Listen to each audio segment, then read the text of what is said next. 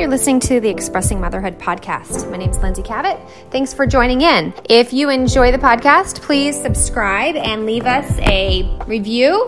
If you don't enjoy it, please kindly just walk away. You're about to listen to Portland performer Nadia Hassan Syed. She was just in the April Portland show. It's the second time that Expressing Motherhood had been up to Portland. And quickly before I tell you about Nadia, I wanted to mention that Expressing Motherhood always gives 10% of our earnings to a nonprofit. This time we gave our earnings to Family Forward Oregon. And Family Forward Oregon is a group of mothers and caregivers that believe that our current economy can and must do more to support working families. They advocate for paid sick days, paid family leave, workplace flexibility, affordable childcare, and more. And I am a huge believer in taking care of our mothers, and I believe that our country doesn't do enough of that. So, very happy to give 10% of our Portland profits to Family Forward Oregon. So back to Nadia. This was Nadia's first time performing and Expressing Motherhood, and I connected with her over Portland mom blogs. Nadia's passion for people led her to leave her fancy private sector job to leverage her experience to develop the talent of young and bright minds, high school students. Around the same time, she pursued her teaching interest. She put on 2 new labels, wife and mom. She learned that her strategies in the house worked well in the classroom and vice versa, but she struggled most with the insecurities of motherhood. From navigating a colicky first baby to an always constipated second baby, she finds herself constantly falling short. She wrote this, I did not. In her free time, which is limited, she loves to hit the gym, dance to Zumba, and karaoke like it's nobody's business. So enjoy Nadia.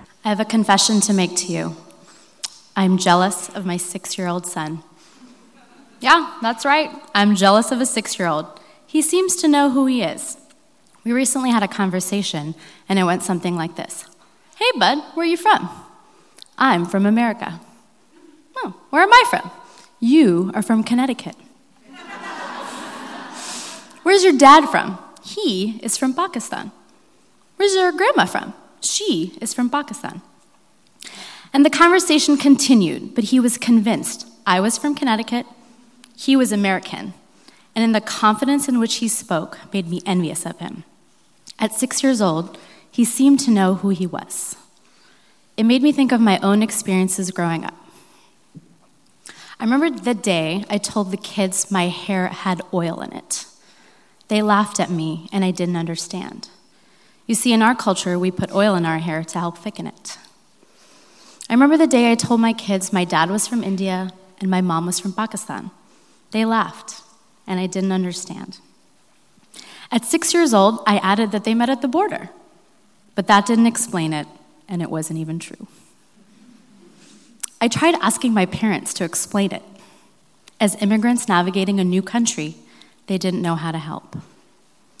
I begged my mom not to wear her traditional Indian clothes. I translated for my grandparents regularly, hoping they would just learn English. I refused to count past 20, insisting that you can say 25 by just doing 20 plus 5. I loved eating pizza. I didn't want the skin color. I didn't want the baggage and assumptions and stereotypes that came with it. I wanted to look like everyone else. You see, I didn't know who I was, and I didn't know how to love myself. I felt this way a long time, a burning desire to forget my roots, with the yearning so strong that I had to fit in, which meant rejecting everything I knew. It was an impossible crisis of conscience. I tried telling my mom I was depressed. Depressed? God has blessed you with all of these things. You can't be depressed. She didn't understand. There I was, living in 2 completely different worlds.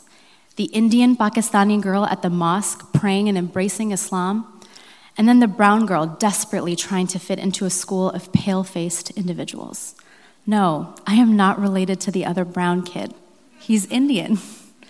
No, the brown substitute teacher is not my mom. She's just another sub. No, I don't get my clothes from Goodwill. We don't eat animals alive. No, no, no. And then we moved. Here in Oregon, I looked different, but so did others. Can you believe that Oregon had more diversity than a small town in Connecticut? It's true. I remember meeting students from Korea, Cambodia, Iran, Vietnam. The voice that I had silenced for so long was aching to say something, and every time I spoke, it was like I heard myself for the first time. I built connections and bridges. And just like that, my self-worth materialized. I began to do good in school. The B's and C's became A's. No longer was I judged by the color of my skin. I felt I belonged. I began to love myself. And then I went to college. Just like before, my burning desire to fit in encouraged forgetting my roots. No, I speak English. I don't wear those clothes. I don't eat Indian food. I cannot eat spicy food. I lived in so many worlds in my college years.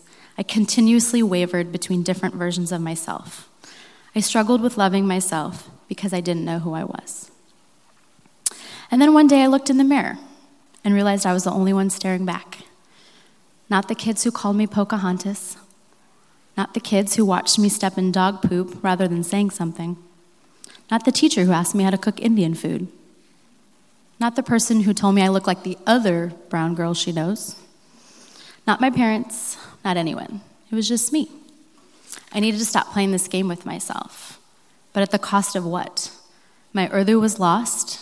I can't cook the food. I don't know how to wear a sari. I can't count past 20. Why did I let that happen? This identity crisis cost me so much that I don't even know where to begin. And now, as a mom, I find myself devastated by what my children will learn from their culture, by what they won't learn from their culture, a culture I don't even understand myself. I try to speak my broken Urdu. I overthink all of the ways that I will screw them up, and I know some of you do too. I yearn to hear my grandparents speak in their native language. I ache for the smell of Indian Pakistani flavors in my house that I probably won't eat. I desperately cling to the hope that my kids will be proud of their heritage, not fearful like I was. Each day, I strive to help them love themselves. I tell them to love their eyes, their hair, their color, their 10 fingers, their 10 toes, and their sweet, kind hearts. Will you help me love them too?